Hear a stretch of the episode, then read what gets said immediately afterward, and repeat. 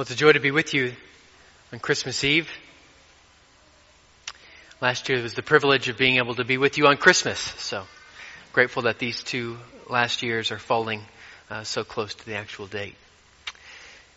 If we're looking at our Bibles this morning in Matthew 1, we're departing from our time of study in 1 Timothy. Seems appropriate on this Christmas Eve to look at the birth of our Savior Christ. This time of year, even last night as my family came home from a family celebration and we drove through Blanco and then we drove through Johnson City and we spent just a few moments pulling off the main highway there and looking at all the different lights. We're struck by the time of season and the celebration of something. It seems at least that many people are more happy. They drink more hot chocolate. They spend more time with one another. I remember growing up in Dallas, going over a street or two to a neighborhood that seemed to uh, be completely entranced with the competition of who can have the most lights on their house. To the extent that one house had every seemingly square inch with a light. They had covered every part of the house with lights, culminating in what seemed to be a spectacular Christmas show. And yet behind one of those delightfully decorated doors, behind seemingly every one of those delightfully decorated doors is some measure of pain, is some measure of conflict or suffering or loneliness, and not just for the unbeliever, but even for the believer. Ebenezer Scrooge seems to have it the most correct out of any of us, and at least his attitude matched his language. It almost seems a requirement at this time of the year to be happy, to be jovial, to be merry. And there certainly is plenty of reason to be happy and merry. And yet for many the joy is wrapped around the season. The presents, the, the lights, the festivities, the parties, the food, the circumstances. All of that joy being wrapped around just a few days that will close here in the next day or two, and then you're left with none of that joy because it didn't go with the season. It didn't fade. It didn't carry on through. The season faded and so did the joy. The merriness for many of Christmas is circumstantial. And yet the circumstances of the holidays are often not merry. Maybe the death of a loved one, the loss of a job, relational tension. And with all of that, we're supposed to be happy when we somehow then drive by the local nativity scene as we're in conflict with our wife or as the kids are screaming in the back of the car. Everyone stop! Let's all sing joy to the world. And yet it may be helpful to remember that the surrounding circumstances of the announcement by the angels was anything but merry. Was anything but easy. It was quite hard and the hardship was only going to increase. Mary and Joseph had a baby. It was a, it was a scandalous birth. They would go on to probably be ridiculed by their neighbors.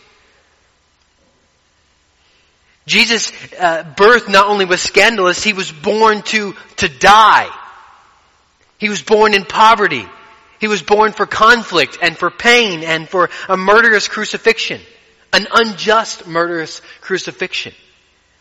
He was rejected by peers. He was abandoned by his disciples. He was turned away by his family. Mary would watch her son grow. And then she would watch her son die on a cross while all her other children thought their brother was insane. How does this good news that we celebrate today and as Christians every day. Connect with great joy that we've even sung about this morning. Our joy, brothers and sisters, is not by God's grace connected to the circumstances of this season. Our joy during Christmas is, is not connected to whether or not you're going to get the present that you want tomorrow morning. Or whether you not, you get a present at all.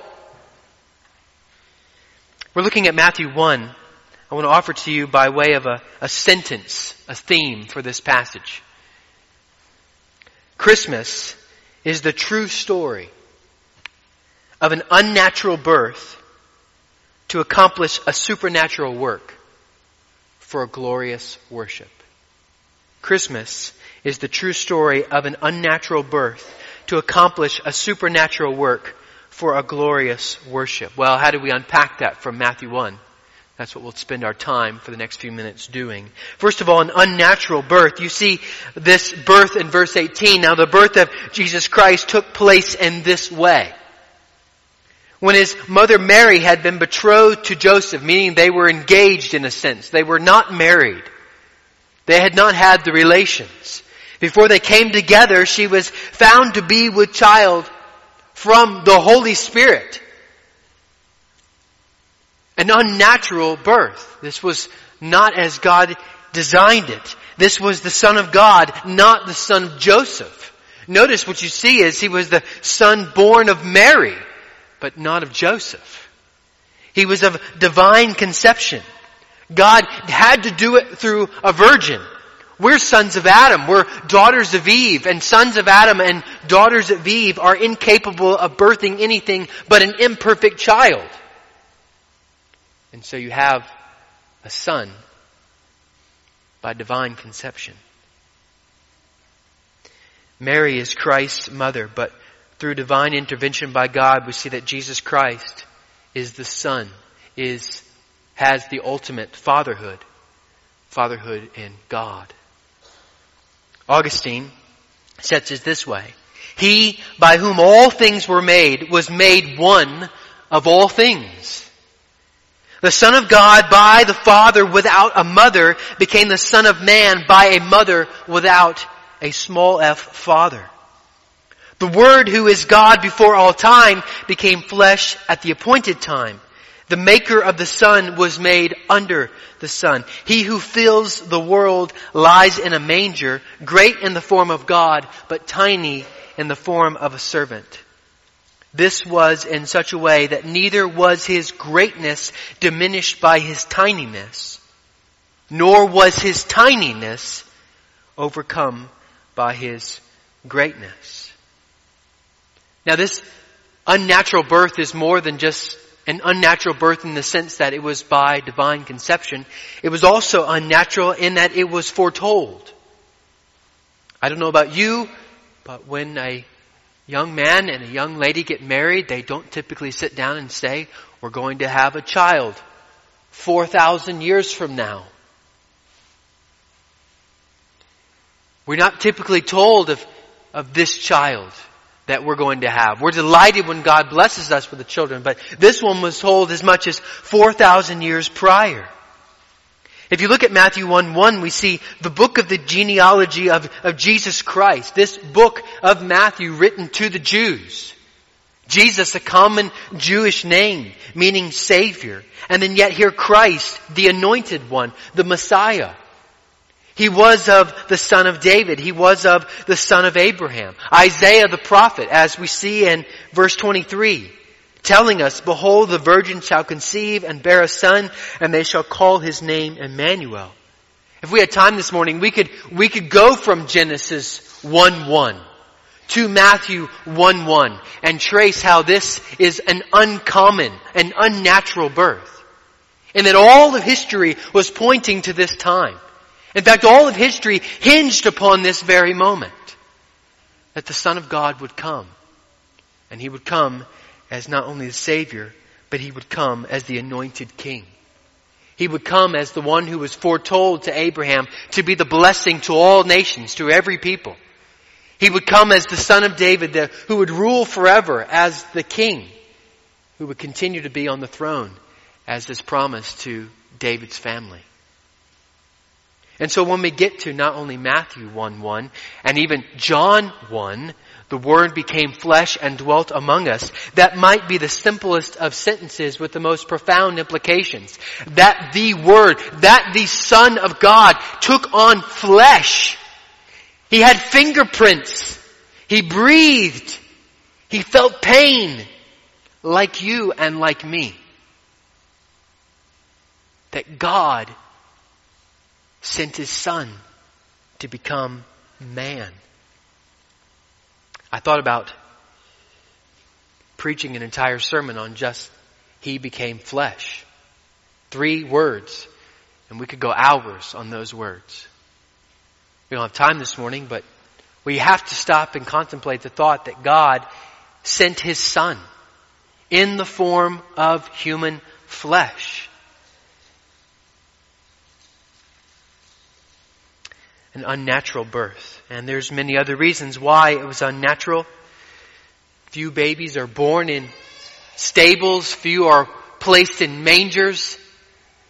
Recently, when Lucy and I had the blessing of going to Israel and seeing mangers, it wasn't the nice, soft, warm, wooden little haystack as we think of it. It was a hard block of rock, hollowed out, is what typically those mangers were. And here Christ has this rude and uncommon entry into this fallen world, the humblest of births for the greatest of kings. But he came for a supernatural work. Point number two, a supernatural work. Notice verse 21, she will bear a son and you shall call his name Jesus, for he will save his people from their sins. If the birth of Christ had been in any other way, if it had been in any other form than through an unnatural divine conception, we would be those to be most pitied. Sitting here on Christmas Eve, tomorrow morning on Christmas Day, it, makes no sense if Jesus is like us in the sense that he was born of a husband and a wife, he was born of a, of a man and of a woman, of sinful man and sinful woman, and yet he wasn't, and he isn't like us. He was in the form of us, but not like us. He was the God man. He was uniquely and individually qualified for the one job that, that no other human being could before or since do or fulfill, and that is to save God's people from their sin and even God himself. This is his unique work, to save his people from their sins. And he has completed that supernatural work. The God man is, is no longer the babe and a humble and rude beginning. God's plan for salvation of his people appeared to men in the form of a baby in a manger, but it culminated on a cross. The song, the gospel song says it well. Holy God in love became perfect man to bear my blame. On the cross he took my sin and by his death I live again. From our point of view this morning, the, the birth of Jesus is no more exciting than the, the dwindling presence under the tree unless we recognize that our sin before God requires a Savior. All men, the Bible tells us, have fallen short of the glory of God. That doesn't mean that you're as bad as I am or I'm as bad as you are. That doesn't mean I'm as bad as the the guy sitting in prison for multiple murders. But it does mean that every man's sin is bad enough to completely corrupt us. It does mean that every one of us, save Christ, in our sin, whether it's small and tiny, or whether it's magnificent in the world's eyes, requires the punishment for that sin requires that the wrath of God and all the righteousness of God and all the holiness of God bear itself upon that sin. And if our sin is simply just a mistake or is just another oops or is just another uh-oh, then what is this season? If your sin is, is, is trivial in your mind, then I can tell you with great surety that you will have more joy tomorrow morning at opening a gift wrapped in paper that will burn, the paper that is, than the work of Christ for you. Do you recognize your sin? Even this week. Do you recognize that, that Christ came to save you and did save you from that sin? Are you struggling with, with joy upon this Christmas Eve? Then I'll tell you, don't go shopping. Don't turn on the Christmas carols. Don't light a candle. Don't even go to church. Open your Bible and look at the work of Christ for you.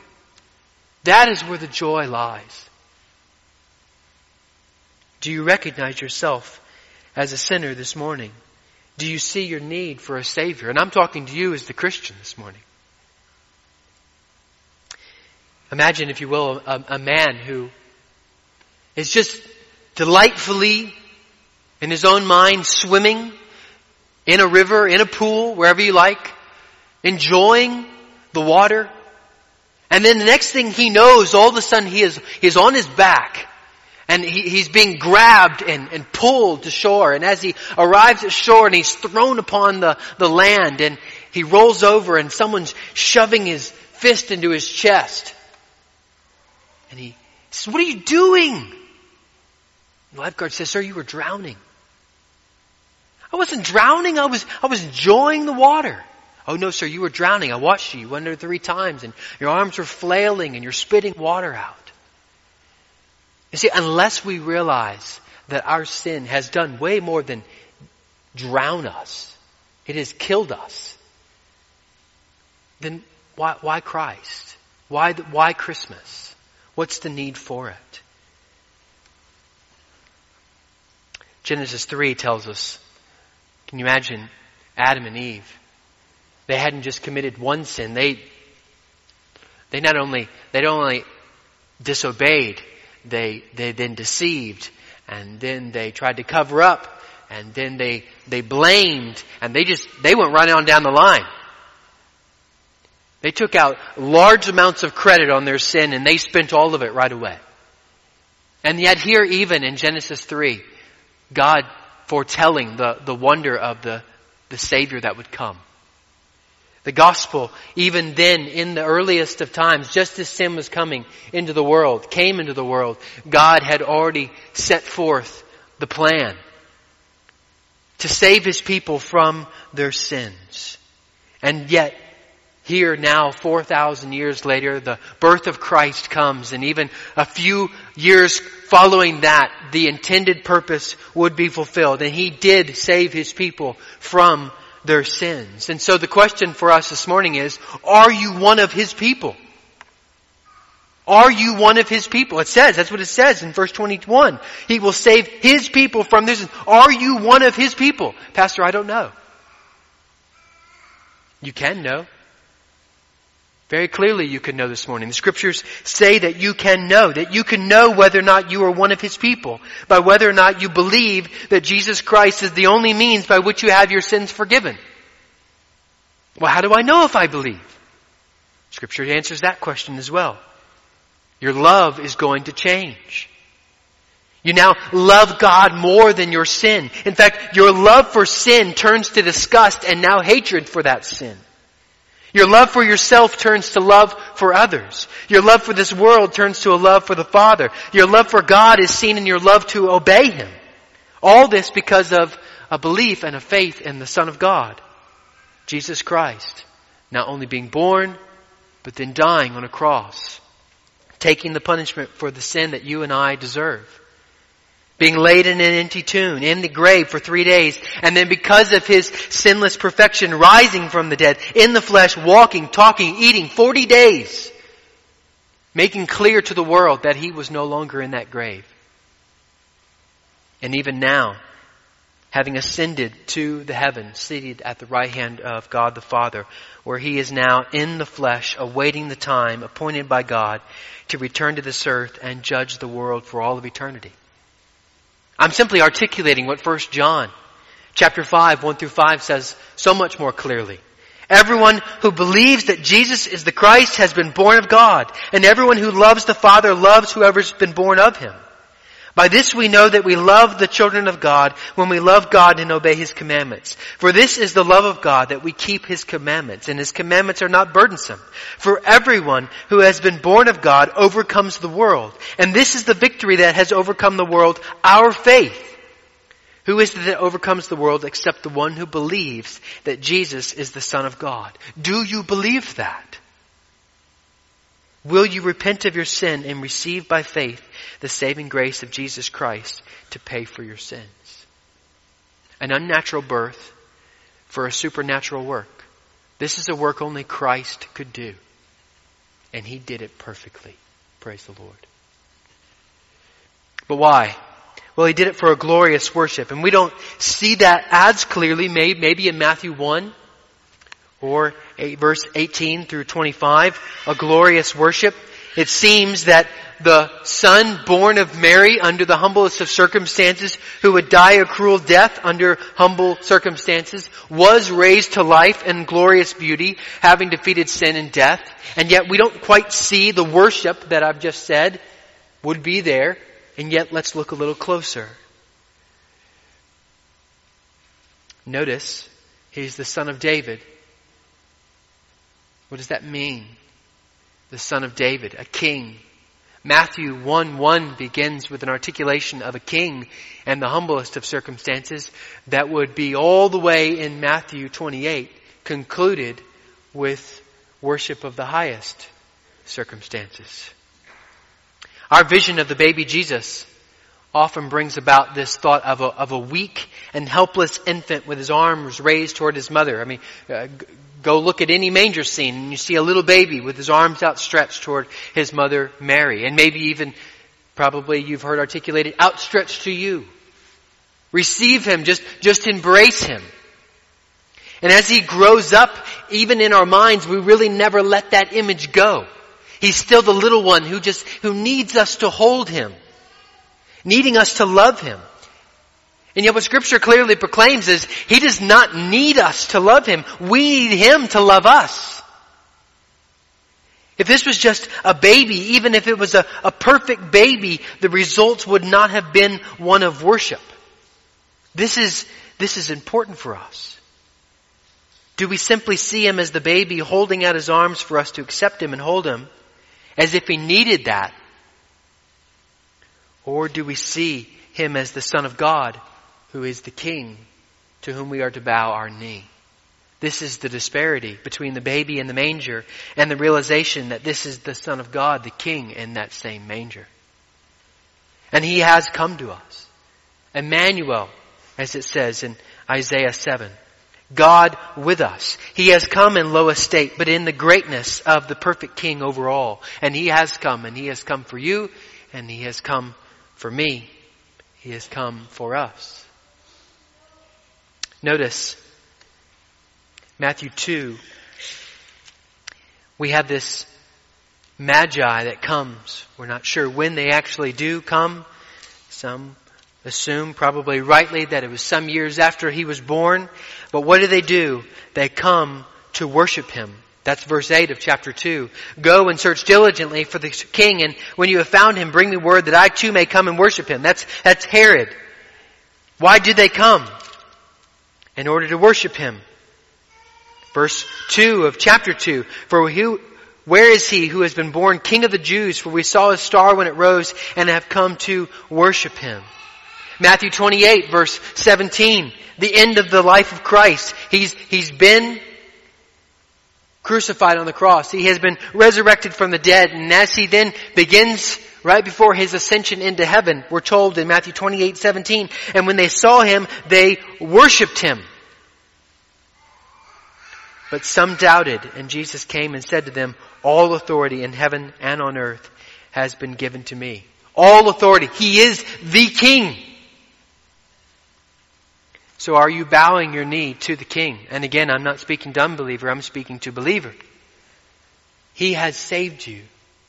Is your knee bowed in worship to Him this morning? There is not another more worthy of worship. And I don't know how to articulate to you, other than what I've already said, the beauty of Christ,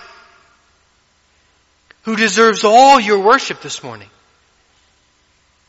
We, we, are, we are taught, we are, we are bred in America, we are bred in Texas. That we, we can do it all. That, that bowing our knee to anyone is, is, is somehow too humbling. It doesn't bring us any pleasure. It doesn't bring us certainly any, any delight. And yet, and yet the, the, the greatest joy for you, the believer, is, is continually, day by day, recognizing that, that your greatest joy is the fact that you have the ability to be on your knees before the King. That you have audience before the King because of the Christ who has brought you into relationship with God the Father who stands at the right hand of the throne and says, He has every right to stand here. He has every right to kneel here before you, Father, because of my work for Him, my work for her. Oh, I pray that we get that message each day. The glory of being, the, the, the delight, the, the great privilege of being able to bow the knee to the King. There is no one more worthy of worship. Brothers and sisters, we're told in Luke chapter 2 that the angels in the announcement declared, Glory to God in the highest, and on earth peace among those with whom He is pleased. You see, our peace is not based upon our circumstances, and so behind every lighted door or unlit door that you might pass this evening, where there is, where there is suffering and where there is conflict and where there is pain, for that door that is, that has been granted the grace of the blood of Christ, that family who has, who has the saving work of Christ been given to them, there is peace that reigns. There is peace that reigns. So does peace reign in your heart this morning, whether you realize it or not. If you are saved with the blood of Christ, that peace is there. We have a confident hope this day. Come what may, because Jesus Christ, the babe in the manger, the divine King in human flesh, accomplished his work and was greatly glorified by the Father. Jesus Christ, the Holy One, the chosen one, set apart for the salvation of sinners. An unnatural birth for a supernatural work, for a divine worship. That is the true story of Christmas and by God's grace is the one that we celebrate. And I trust we will continue to celebrate. Not only today and tomorrow, but each day of this week and each day of this year and each day of next year and all the days of our life. Because it is a story that is so wonderful. It transcends all of time. Let's pray. Father, the glory of the work of Christ defies the ability to explain in the human English language. There's, there's, no, there's no language on this earth that can accurately describe and display the glory of the birth of Christ. There's no preacher, no matter how passionate, articulate, or well studied, that can, that can articulate and communicate the glory of the Word of God, displaying, declaring to us the birth of our Savior. So I in no way assume, Father, that I have done justice to this. I'm so grateful, Father, for your Holy Spirit that helps and does the work of laying upon the heart the truth of your word. And I trust that it will be done so well. Oh, Father, we we should be, yet we're oftentimes not overwhelmed and overcome by the fact that we have been saved. That we have been given eternal life.